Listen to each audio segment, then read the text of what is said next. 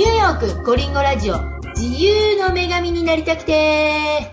本日大晦日でございます、えー今日で2020年も終わりです。早かったような長かったようなですけれども、えー今年はコロナイヤーで大変な年でしたが、そんな年も笑って許してで、今週は年忘れスペシャルをお届けしておりましたが、本日が本当に今年最後の放送です。えー第193回目を迎えるニューヨークコリンゴラジオ。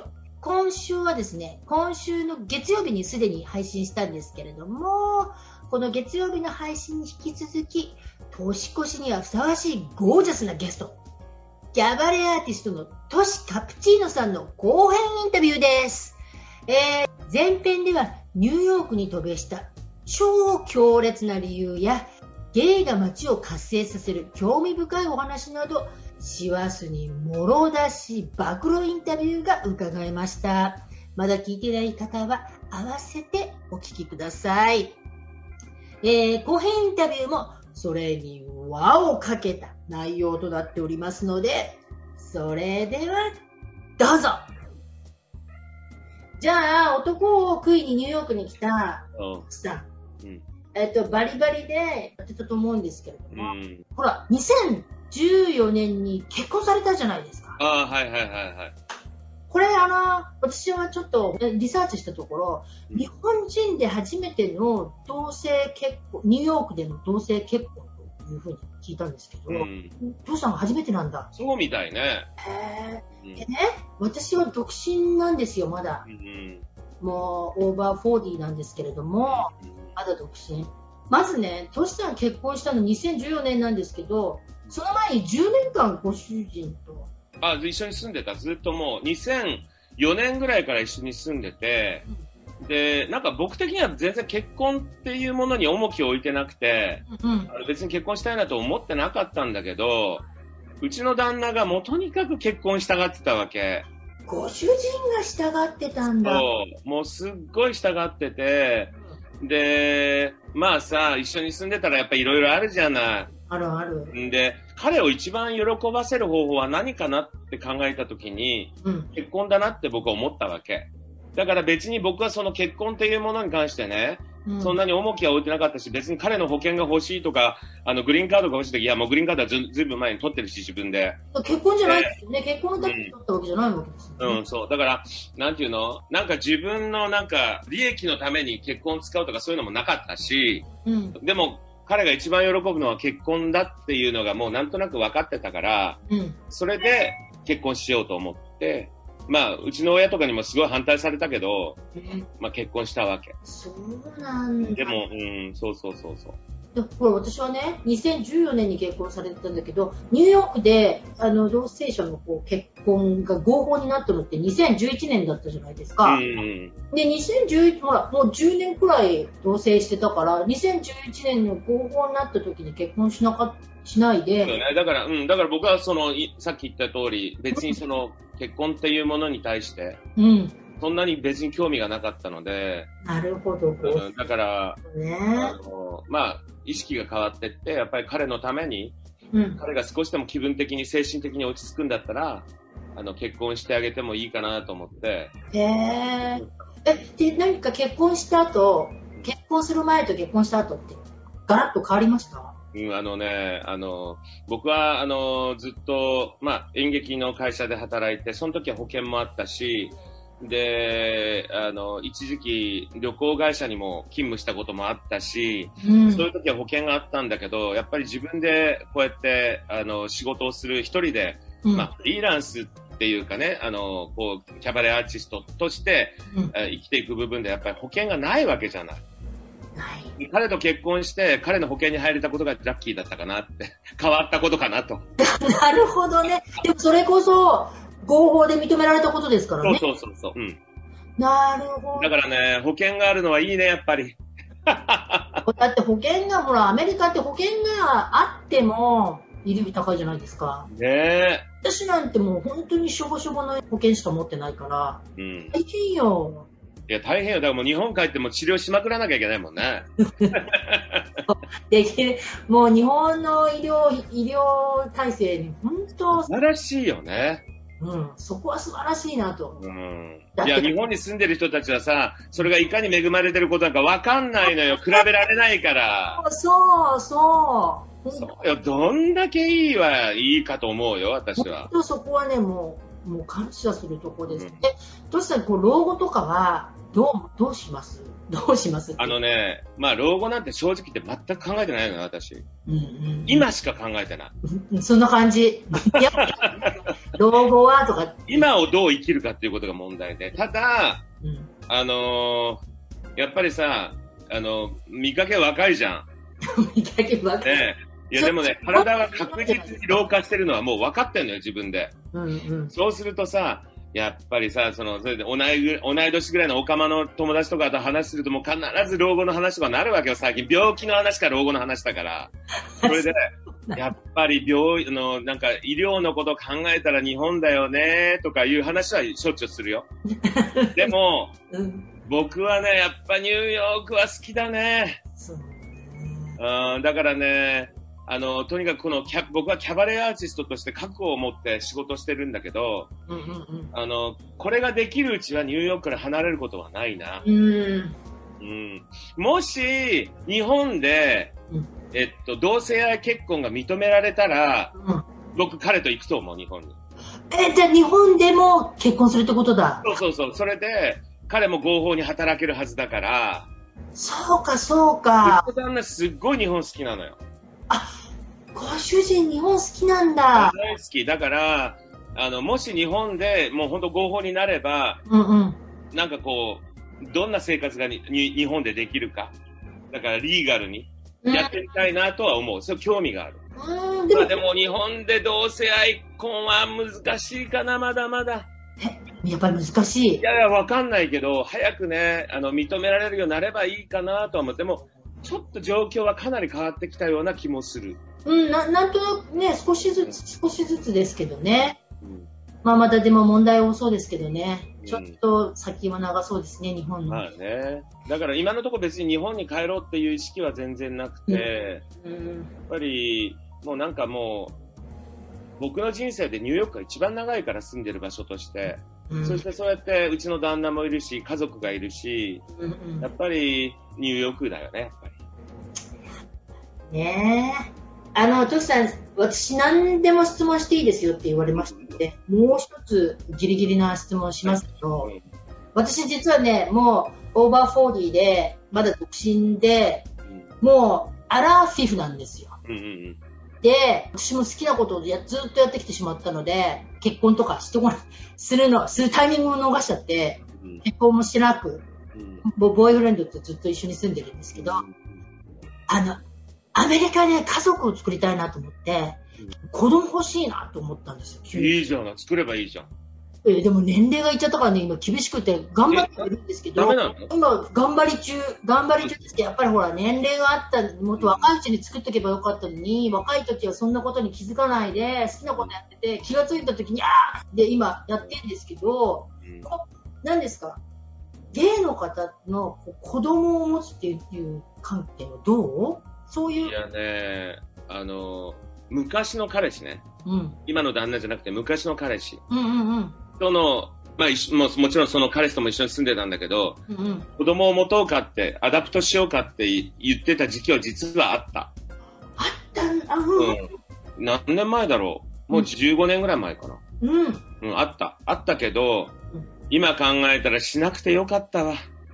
本当？いや、だってそんな責任持てないし、もう僕自分が子供みたいなもんで、とにかく自分がやっぱりやりたいことをやりたいから、そうかそうか、うん、無理だったと思う。ただ、つい最近ね、僕のアメリカ人の友人のお子さんに子供さんができて、うんそのお子さんに、あの、プレゼントを送送ったのね。うんうんうんうんそしたら昨日、たまたまクリスマスカード、お礼状のクリスマスカードが届いて、それ読んだんだけど、やっぱりなん、なんかそれを読んだことで、いかに親が、その子供の、自分の子供の誕生を喜び、うんその子供を育てることにどんだけこう、愛を注ぐのかっていうのがそのカードから読み取れて、うんなんか、そういう気持ちをシェアしてもらっただけでももうなんか、子供を持ったような気持ちにちょっと慣れた。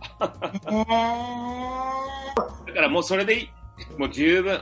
そういう気持ちがシェアしていただいたから、うんうん。ご主人のご主人は、お子さん欲しいとかっていうのはないんですよ。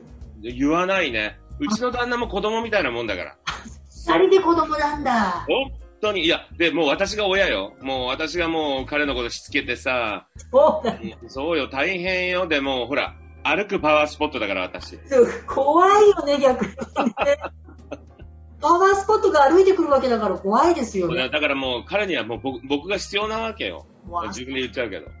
そうだからもうとにかくもう彼で十分だし、もう自分の子供みたいなもんだし、でまたコロナでさ、うん。コロナ離婚とかいろいろ言われたけど、うん。もうね、もううちもね、どうなることかと思ったわけ。こんなちっちゃなワンベッドルームのアパートでさ、うんうんうん。二人でずっといるわけじゃない？うんうんうん。でもね、ご主人もやっぱりリモートワークで家で仕事して？違うのよ。もう、レイオフされたわよ。お。もうだからもう今失業中でさ、うん。もううちの旦那は失業保険もらってるわけ。そうか。それで、それでずっと彼はもうずっとうちにいるわけじゃない？うんうんうんうん。だから、どうなるかなと思ったんだけど、うん逆に、本当の家族になれたね。コロナのおおかげで。うん。うん、なれた。本当の家族になれたっていうのは、ほら、私、本当の家族を持っていないから、どんな感じで本当の家族になれたんですか？うん、だから、なんていうの？うちの母とかと全く同じ愛を注げるというか、無償の愛が注無ぎ償の愛を注げるというか、うんすごい。うん、だから、うん。そうなっちゃったね。へえ。だってほら、そこで注げないから、みんなコロナ離婚とかになっちゃうわけですよそうね。うん、嫌になっちゃうんだよね、あれね。一緒にいることがね。僕は逆。そうだから。今もね、あの、じ僕はほら、今、ショーの準備があるから、一人になりたい時も結構あるんだけど、その時は出てってくれるし、わあ。で今も出てってくれてる。できた旦那やね。いや、そうかな。できた旦那や。いや、でも大変よ。だからそうやってずっとうちに行ってさ、もうランチ作ってあげて、ご飯作って、私が全部ご飯の担当だからね。でもほら、ドシさんすっごい料理上手だって。うーん、な、でうん、そうそうなのかな？好きなの、料理が。なんか今日、今日の朝なんかもうサバさばいてたよ、私。塩サバ作ったもん、今日。塩サバ、朝。朝から塩サバ作るってもう、やっぱりパワースポットぐらいじゃないとできないよね。いや、だから、気づいたらキッチンにいるのよ。それでサバこうやっておろして、それを塩をこう振って、今キッチンに置いてて、それをきれいにまたラップでこの、この、このラジオの収録などにさ、あの、包んで冷凍室に入れるときはさ、焼いて食べたらどんだけ美味しいと思う。あんた、もうあれよ、日系スーパーのサバとかさ、コリアンタウンのサバなんて食べれないわよ、あなた。すっごい。超フレッシュなのよ、サバが。あじゃあもう食生活もバッチリだ。そうね。あいや、うちの旦那はさ、うん普通アメリカ人って50超えたらもうじいさんになっちゃうじゃん、もう見、見、見た目が。うんうんうんでもうちの旦那はすごい若いのは、もう15年以上私の食べ物、作った食べ物ずっと食べてるから、若いのよ、肌とかも。わあ、あのハンサムな旦那で、しかももう若さをキープできてるって。そうよ、私の食べ物のおかげよ。で、もう今さ、うちさ、もうオーガニックに結構凝ってて、うんうんあのー大根、うん人参、うんごぼう、うんもう、あの、ユニオンスケアでもうオーガニックの全部買ってくる。高いのよ、それが。買ってきて、それで私、野菜ジュース作ってるのね。うわあそれオーガニックの野菜を野菜ジュースにそう。もう、もう、圧力鍋でゴトゴト煮て、うんそうするとね、ごぼうの香りがパーンとしてきてね、それを飲むじゃない？うん。もうさ、うんちがすごいの、綺麗で。うんちが綺麗でって。え、じゃあもう匂いとかもないんでしょ？え、何？匂い。うんち？うん。いや、臭い。あ、臭い。あやっぱうんちは臭いか。うんちは臭いんだけど、ねえ覚えてない？昔さ、なんかさ、田んぼとかさ、いろんなところ、なんか、人がちょっといないところになるとさ、誰かさ、すっごいうんこしてた、うんこが置いてあっおおうんこがこう、なんか、会ったことがあったじゃん、昔。会ったことがあった。一緒のとこに住んでないし、世代もちょっと違うじゃないですか。で昔はさ、よくそ、なんていうの？こう、外でうんこする人もいっぱいいたじゃない。いたの？い いたの？いたよ。どうするの？外で。うんうんこしてたよ。いや、それ、いや、聞いて、だから、そのうんこがさ、なんかさ、昔のうんこってさ、うんものすごくこう、たくましいうんこが多かった気がするのよ。うん、でもでもわかるわかるわかる。いやだから食べ物がさ、うん、うんいいかやっぱりほら、お野菜とか、こう自然のものだって、今はもうほんと化学調味料とか油もんとかそういうの食べるからさ、うんもう下痢っぽかったり細かったりするじゃない、うんこが。するするする。でも今の私のうんこ、太くてもう、拭かなくていいぐらいだもんだって。あ、もう切れ味も抜群なんだ。注意しよう。だからそれもその野菜ジュースを飲み始めて、うんもうほんと変わった。なんでこんな話してんだ あ、じゃあもうご主人もトシさんも、もうその食生活のせおかげで、若さもうんこもキープできてるんだ。いやもうちょっと見てこの私のこのお肌の綺麗さ。本当だまあ見てこれ、あの、まつげ、X テしてんのよ、私これ。もうあそうなんだ、食生活なんだ、やっぱり。食生活もだからすごく、あのあんまりレストランとかには食事行かないのね。あうんうんあの、日本食には特に行かない。だって私の作った方が美味しいんだもんだって。そうだよね。そうだよね。だから、特別なお寿司とかは行くよ。うん特別な時だけよ。はいはいはいはい。記念。でもね、それ以外は日本食レストランほとんど行かないね。うんうん。だって美味しいんだもん、自分の方が。ずっとね美味しいんだもん。外食ちょっと塩分も高いしね。そうそうなの。で、うんもううちはもうハンバーガーも全部私自分で作るから、でもシェイクシャックなんて昔よう買ってたのよ。もう今ね、塩辛くて食えない。ああ、そうそうそう。そうあの、ね、自粛になって自分で調理すると、で、たまに他のとこ食べると、とっても、びっくりするよね、塩辛くて。うんうん、確かに確かに。うん。へだからもう本当ね、あの、そういう意味では、えうん。あの、このコロナ、コロナ禍で、うんまた料理がすごい得意になっちゃって。いろんなことに挑戦するから。うわ、忙しいわ。エンターテインメントもやって、料理もやっいて。や、でもね、料理はね、私の心のセラピーなのよ。もうすっごいなんか心が落ち着いて、気分、転換になって大好きなの。これ料理できる人はいつも言うのよ。料理は心のセラピーって。あ、そう。うん、いつもね、おで、料理がね、上手で得意な人がよく言ってた。ういちや、もうね、料理は楽しいわ。あうちなんかストレスになるの。料理することが。そう。ほんと、ストレス？ほんと。うん、あとまたこう、クリエイトするセンスがないから、これとこれを掛け合わせたらどういう食事になるかが、見当つかないから、あ出来上がーあでも今ネットで何でも調べられるから便利よ。まあね。へえ。え、じゃあ今、ご主人はレイオフされているわけじゃないですかうん。うん。コロナで、あの、キャバレーアーティストのトシさんだって、今、大変な時期じゃないですか。いや、もうめっちゃ大変よ。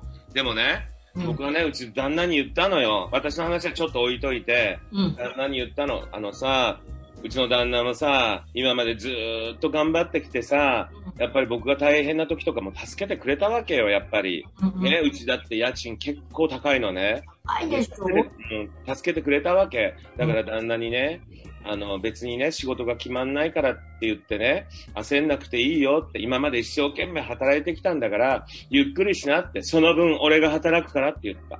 そしたらすっごい喜んでた。できた夫やな。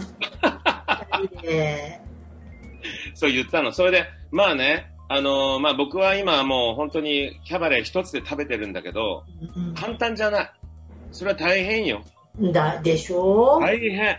大変なんだけど、うん思う。神様ありがとうって手を合わせたくなる。こんなに素敵な、もう本当に自分がやりたいことをお仕事としてもらえて、それで生活をさせていただいてるっていうことだけでももう本当に感謝よ。ほんとだねっ。てもうみんな嫌な仕事やってね、そうそう。働いてる人いっぱいいる中で自分はもう本当に自分が好きなことだけをやって、うんそれで食べさせていただいてるって、それで文句言ったらバチ当たるよ。そうね。確かに。うん、だから、まあ本当にね、大変なんだけど、まあほら、職業柄、うん。やっぱり、まあ見えないところでいろんな人たちが応援してくれてて、あの、すごい助かってる部分はある。あんまりなんか、あの、谷町とかいう言葉使いたくないんだけど。まあ男芸者だから。呼ばれたらどこでも行くわ。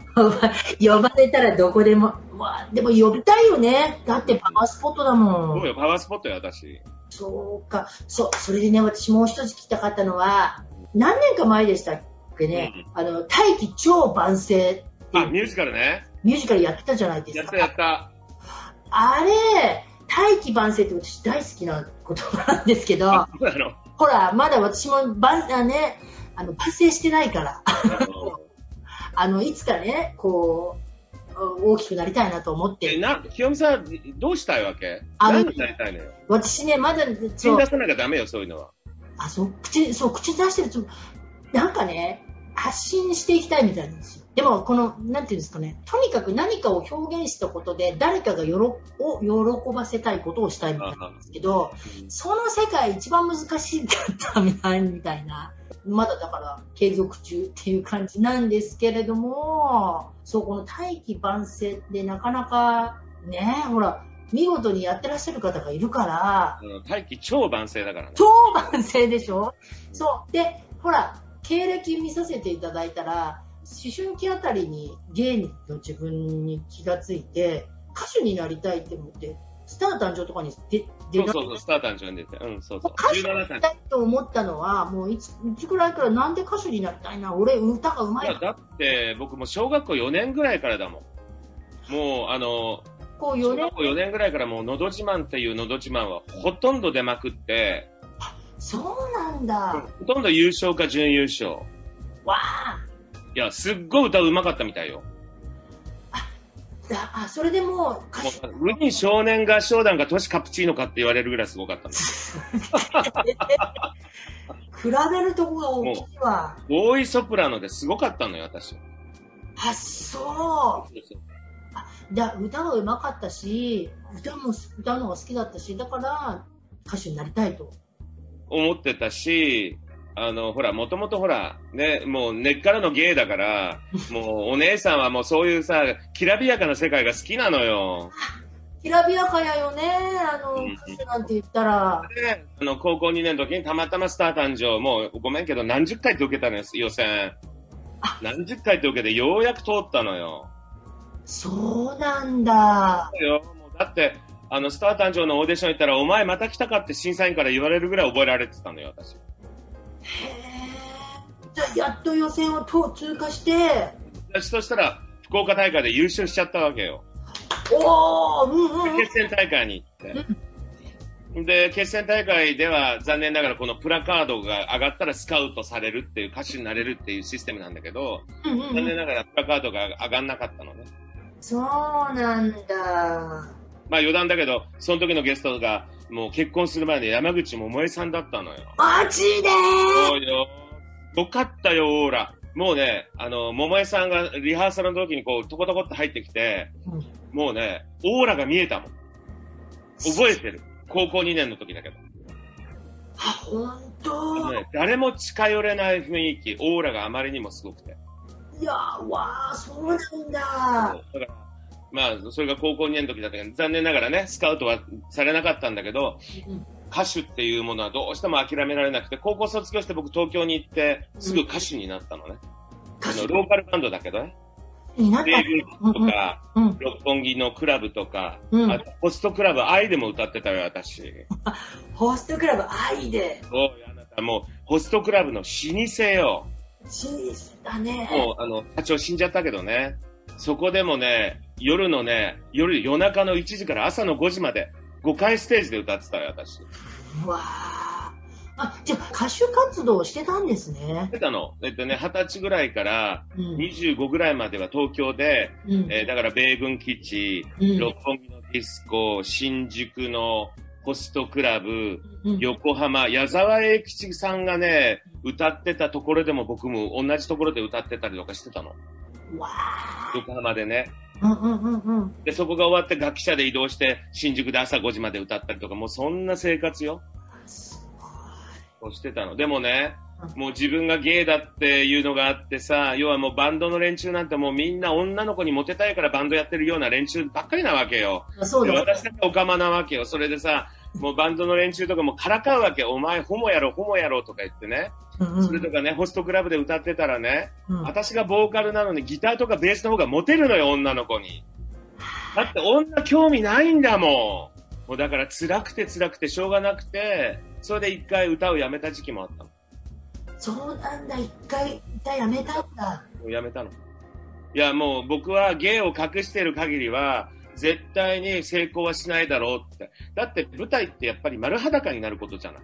そうだね。うんこれを見せないとお客さんは絶対感動しないから、だから僕はここのトークでも、もうすべて自分をさらけ出して言ってるの。そうじゃないと面白くないんだもん。うん、すごい出まくります。出まくりですよね。もうこうホストする側もタジタジですけど、そうだから、うんやっぱり芸を隠してるうちは、うんもうとにかく何をやってもダメだと。で、結局、まあ、歌をやめたんだけど、うんうんやっぱりこうやってニューヨークに来て、あの、ブロードウェイで頑張ってる人たち、それがゲイであろうが、ストレートであろうが、うんもうどんなセクシャリティであろうが、もうみんな堂々としてさ、自分のやりたいことやってるじゃない。その人たち見て、俺もやっていいんだなと思って、うんうんそれでまた歌をやり始めたの、ニューヨークで。じゃああの、歌を再開したのはやっぱりニューヨークだ。ニューヨークでだ。そうだね、ニューヨークだね。それと、やっぱり完全に自分の中で覚悟が決まったのは、うん。これで絶対食っていくんだっていうふうに決めたのは、うんやっぱり日本のテレビ局とかう、んその制作会社とかに、うん頭下げて仕事くださいっていうのがもう嫌になっちゃったの。なんかさ、わかんない？あの、海外に出てる日本人って日本から逃げてきたみたいな。お前ら日本でダメだったから海外に行ったんだろうって言って、なんか日本人、日本にいる人たちは海外にいる僕らに仕事を渡すときに結構上からじゃない？そうなんだ。いや、僕はそう思ってたの。うんうんうんなんか上から目線で仕事やってあげてんだから仕事しろよ、文句言わずに。で、ギャラだって安いしさ。だから、ある時期に僕は一切日本の人たちにうん。頭下げて仕事くださいって言うのやめようって決めたの。で、まあ、ブロードウェイのショーとかも、うんまあほら、コンテンツを日本にいるテレビ局とかそういう、まあ制作会社の人たちはコンテンツを買わないとあの人たちは商売できないけど、うん俺は自分のコンテンツで自分で演じて自分で商売できるんだ。だからあんたらには一切力借りることないよっていうそういう意識になっちゃった。そこからものすごい勢いで自分でショーをプロデュースしていくようになって、で今まあ残念ながらこのコロナ禍でうん。あのできなくなって今オンラインをやらせていただいてるけどもう僕が生きていくもう生きていくにはもうこれをやるしかないからもう多分これからもずっと多分じゃない。絶対。わあ。だってほら最初のショーを始めたのって44歳の時？そうだね。16年ぐらい前だね。ほらもうだって日本で考えたらオーバーフォーティーなんて言ったら終わりだみたいなとかあったもん。そうよね。だから日本はさみんな男の人たちが萎縮しちゃうのよね。そういうことを言うから。関係ないじゃん年なんてね。うん、でも男の人だけじゃないよ。女なんてもっと厳しいわよ。25過ぎたら終わりじゃないですか日本だった。ら、それはさ別に世間が決めたことであってさうん。自分がそうじゃないと思えばさ別にそれでいいじゃん。そうなのよね。そうなのよ。だだからほら、うん、私もほら20後半ぐらいでニューヨークに来たんですけど。そうだからあんまりそう。33だよ。トシさん33でか。そうよ。もうギリギリだった多分もう33過ぎたら怖くて多分出れなかったと思う。で、ね、出れないよね。そう勢いがそうなの勢い勢いうん。勢いよね。まあ、そう、でもその勢いが男を食う勢いですからね。すごい勢いですよね。ギリギリよとか言いながら、もうお腹いっぱいよも そうか、33で、うそうよで、ほら、40過ぎて、40過ぎて歌手デビューじゃない？なんか、ニューヨークで。まあねそうね。流れ。でまあまあそうなんだけどまあだからやっぱり人間ってさうん。やっぱどんだけ覚悟を持ってやれるかっていうそこしかないよね。だから覚悟がない人は何やってもダメ。で結局そうですよね。仕事も結婚も、ここがなかった、なかったら離婚しちゃうし、覚悟なかったら仕事もね、そう、うまくいかないもん。いかない。でも、おかげさまでね、僕はその、もう、もう自分の中でもう、完全に覚悟ができた段階で怖いものないよね。怖い。もう、いえ、怖いものなしで、ほもう、パワースポットだったら、マジで怖い。こっちが怖いですよね。こっち、周りの方が怖く、怖いですよね。そんなトシさんの将来の夢とか野望とかあります？あのね、これは言い続けてるんだけど、あのーまあ僕の中では正直言って、その NHK の紅白歌合戦っていうのはもう終わっちゃってるのよ。あ、そうなんだ。なんかほら、ん何年か前のインタビューとかで、結構将来の夢っていうか、野望は、紅白歌合戦。いや、いやいや違うの。だから、僕の中では終わってるんだけど、ううんちの母がまだ今8、まだっていうかもう86歳なんだけど、うんうんまだ元気なのよ。だから、母が生きているうちに、母のために紅白歌合戦に出てあげたいの。母のために。親孝行。親子、こおかげさまでね、ううちの母親、まあ、あの、元気で、まあ多分あと4、5年は多分大丈夫だろうっていう感じなんだけど、だから4、5年のうちにね、とにかくね、安心して棺桶に入ってもらいたいの。僕のこと心配しなくていいからねって言って。う、おお母さん心配ししてるよね、そりゃね。よもうだからさ、もう僕がいいつまで経ってもこんなさ、うちの母親なんてオンラインなんてわけわかんないわけよ。オンラインで歌ってるって言ったら、はぁみたいな感じで。あの、紅白歌合戦出れば、とりあえずのうちの母も安心すると思うわけよ。うんそうね、わかりやすいですよね。認められたんだって分かりやすいじゃない。わかりやすい、わかりやすい。あの、あのね、やっぱり親の年代だったら、紅白歌合戦出てなんぼみたいなね。だから、あのーやっぱりそれとね、やっぱりあの NHK ホールで一度歌ってみたいね。あ、そう。やっぱりそれがね、やっぱり僕の夢かな。ああ、な、親孝行のために紅白歌合戦出て、NHK ホールで歌う。そう。わあ、もう、トシさんが NHK ホールで歌うとき来ますよ。あれ、まだこのボタンとか視聴者も押すのかしら？紅白、赤と。あれ、あの、あれじゃない？野鳥の会の人たちがこう数えるから大丈夫？それないんじゃない？あ、そうか、そうか、野鳥の会がね、そう、あれ数えてましたよね。そう、あれどうや、まあ、そうなんだ。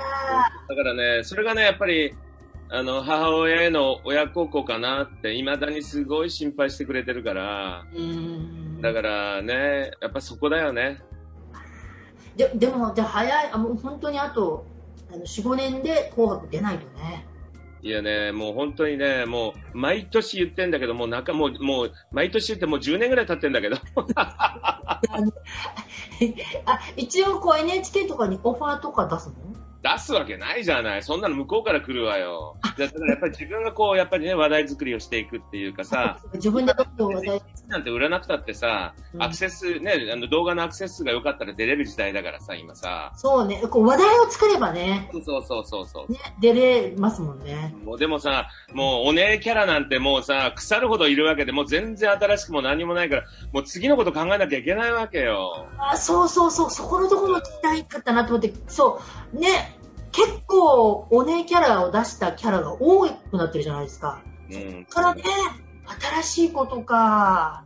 そうなのよね。だから何かないかなっていつも模索してるわけ。うん。だからその自分のこのオンラインのショーの中でもいろんなことやってね。でね、やっぱりね、なんか常に動いてるとなんか新しいアイデアが湧いてくるから、なるほど、なるほども。うやめることが一番ダメよね。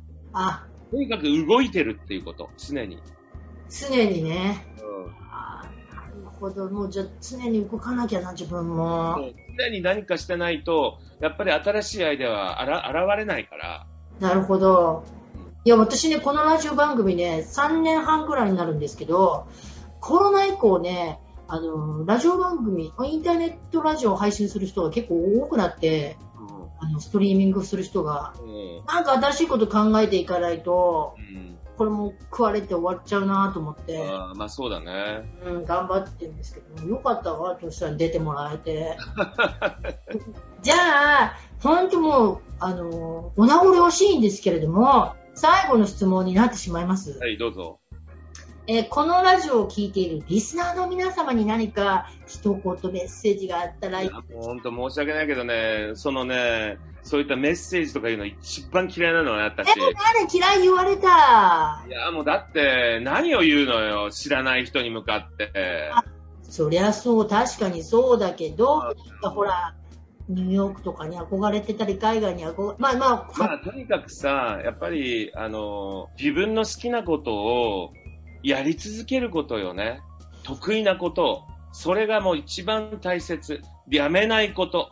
やめないことね。だからもう、だ例えば女優になりたいとか歌手になりたいとかさ、いるじゃない、いっぱいね。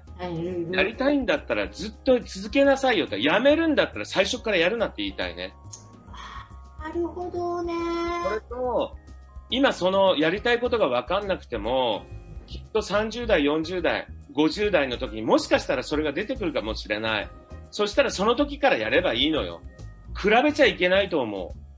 だから例えば10代じゃないと歌手はダメとか女優はダメとかいうことは別に誰が決めたわけでもないじゃない。そうよね。だってほら、トシさんなんてまさに40過ぎて、そうよ。アーティストになって、ですもんね。だから、なんていうの、周りに振り回されないで、とにかく自分がこう、思い描く、何をやったらいいかっていうことを、やっぱり、とことん覚悟を持ってやるっていうことが、うん。何の幸せだと思う。だから、僕は逆に、ニューヨークに来てなかったら、うん。おそらく、日本で偽装結婚してると思うのね。ああ、もういつそうすると絶対結婚してると思う。だってお母さんも喜ぶもんね。そうなのよ。で、お母さんも喜ばしたいし、多分偽装結婚してて、子供も多分いると思う。ああ、それは、この裏で多分ゲーバーとかで遊んでればよ、きっと。でもそういう人実際にいそうですよね。いっぱいいるよ、日本は。いっぱいいるよね。こう自分の本当のことを押し殺して、演じて偽装結婚して、家族、まあ一般に言う幸せな家族を築いてる人って。そうそうそう。まあ、そういうふうに見せてるというかね。うんうん演じてるというかね。でもね、あれって本当不幸だと思うよ。不幸よね。結局、だってそれって、周りから判断した幸せ、ま、周りが、そうそうそうそうそう。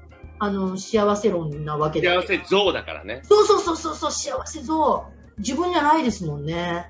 だから、だから僕は本当ニューヨークに来て自分に正直にね、うんゲイであることをカミングアウトして堂々と、あの、今生活できてることが、うん。本当にいいチョイスだったと思う。あーすごいこれよかった。だ、な、メッセージちょっと嫌いと言ってたんですよ。いいメッセージいただいちゃったよ。ラッキーみたいな。そうだからね、とにかく自分の好きなことをやっぱり徹底的にやることが人生における部分での一番大切なことだと思うーん、確かに確かに。じゃあ、そうよね。だって結局やりたくもないことをやってたら、周りなんて幸せにできないですし、ね。できない、ね、絶対できない。できないよね。だって結局周りのためだと思ってぎ、ね、自分を押し殺して何かをやっても、うん自分が結局苦しいから、うん、隠れてゲーバーに行って遊んだり、ね、隠れてっていう、隠れて自体がもう自分出てないですからね。それにね、奥さんも、だから偽装結婚なんてしたら、女性がかわいそうだし、女性に失礼よ。うーん、そうよね。本当に女性がかわいそう、そんなことしたら。その人の人生までダメにしてしまう。だから、要は嘘をつくことで、うん、本当に周りの人を不幸にしてしまうじゃない？そうね、そうね。いやー、もう年末にいい話聞けたわ。えーちょっと、私のショーもよろしくね。え、もう一回じゃあ、あの、ショーの宣伝してもらいましょうかえね。ーとねえー私のショーなんですけど、来年、新春、はい。お年玉企画、うん。えー、トシカプチーノのお一人サマー紅白歌合戦、うん。昭和、平成、令和、もう森進一、相良直美、三木克彦は歌わないか。もうとにかくその昭和の古い歌から、ミーシャから、ヒゲダンまで、うんもう新しい歌、もうとにかく楽しい、えー歌をいっぱい用意してます。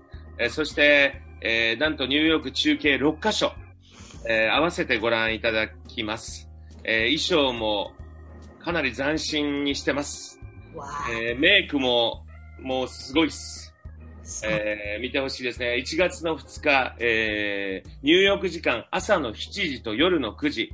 うんまあ日本時間で言うと1回目が夜の9時、日本時間夜の9時なんですけど、うんえーそして2回目ニューヨーク夜9時。あ、これ分かりにくいかな。どっかあの、どっかリンクを貼っていただいてもいいですか？あの、YouTube は明日のっておきまして、ブログの方も配信しますので、ありがとうございます。そのリンクをぜひあの、多くの皆さんに、えー見ていただいてうん、前回は約400名ぐらい集まりまして、わ日本、韓国、香港、カナダ、ブラジル、よえっと、イギリス、それからオーストラリア、ーわえー8カ国から、えっと、アクセスがありました。ーワールドワイドやですね。え、もうじゃあそのうち世界ツアーできちゃいますね。いやーねー、あのーそうねや、やりたいですね。今度、ま、ハワイにも行きたいんですよ、また。ハワイでもやってたじゃないですか、なんか。そうなんですよ。だからハワイはね、また、あの、今度はね、ブルーノートとか大きなところでちょっとやりたいなと思って、おー。配信したいんですよ。ね、もうハワイでやるんだったら。でも、まあ、ね、そう、今はコロナなんですけれども、いつかは、ね、近いうちに生でもね、そうですね。出たらいいですね。来年もまたね、いろんなちょっとプロジェクト考えてて、うん。来年実は私、なんと、うん。還暦なんですよ。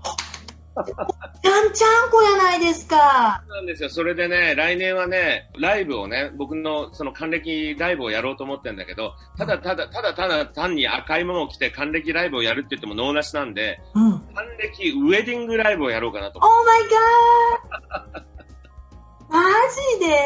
本当それでね、だからうちの旦那も連れてって、うんまあこれちょっとネタバレになっちゃうけど、うん。ついでに、あの、その還暦ライブの中でウェディングまでやっちゃおうかなみたいな、そんなのを考えてます。すごーい。いや、それいい企画。だから、ね、なかなか、あの、皆さんほら、男性同士の、あの、ウェディングなんて出る機会ないし、うん。またそれをね、あの、なんかどっかテレビ局なんか取り上げてくれないかなとかいうことも考えてます。いいね。いや、来年還暦？そうなのよ。あ、やっぱりごぼうジュース効いてるね。いいわ。60に見えないよ。もう本当ね、だって、あの、日本帰ったら大体40代で通りますね。通る通る通る通るだってやっぱすごい。できあんまり言いたくないんだけども、別にいいわ。うん、まあ見えないか、言わなかったら見えないからね。うん。見えない。いやでももうこの20は僕は大変よ、もう本当に。まあ大丈夫よ。それもほら、すべてさらけ出して、そう、そうなんです。それが魅力になってきますからね。ね。いやー、すごいよかったどうしたなんか、まだ言いたいこととかあります？なんかこれだけは言っとかない言いと。たいことね、あのーまあ、とにかくね、もう1月の2日のショーはね、もうとにかくぜひ、もう一人でも多くの方にうん。見ていただきたいです。えっと、一応目標はね、今回500名を、えー、あの、500名限定なんですけど、あ、限定なんですね。限定なんです。あの、じゃあ自分のパッケージをね、いげ500名まで行ったら、ソールドアそうなんです。だから、あの、早めに皆さん、うんあの、チケットの方手配していただいて、ぜひ、あの、見ていただけたらチ。ケットはあの今から買えるところですもんね。買えます、買えます。了解です。じゃあ500円でソールドアウトになるので、それまでに早いうちにそうですね。購入をぜひぜいけたらはいと思います。ひ。よろしくお願いいたします。よかった。今日面白かった。あ、よかった。最後もう2020年締めくくりの放送、めちゃ良かったですよ。もうさらけ出し放送ね。ちゃ2020年、もう年忘れもいいところぐらいの 濃厚な、あの。インタビューいただいた。いや、はいとありがとうございます。ということで皆様、えー本日は、キャバレーアーティストの、えー、トシカプチーノさんにお越しいただきました。あありがとうございました。りがとうございました。では皆さん来てください。お待ちしてます。はーい。良いお年を皆様お迎えください。それでは、See you next year! バイバイ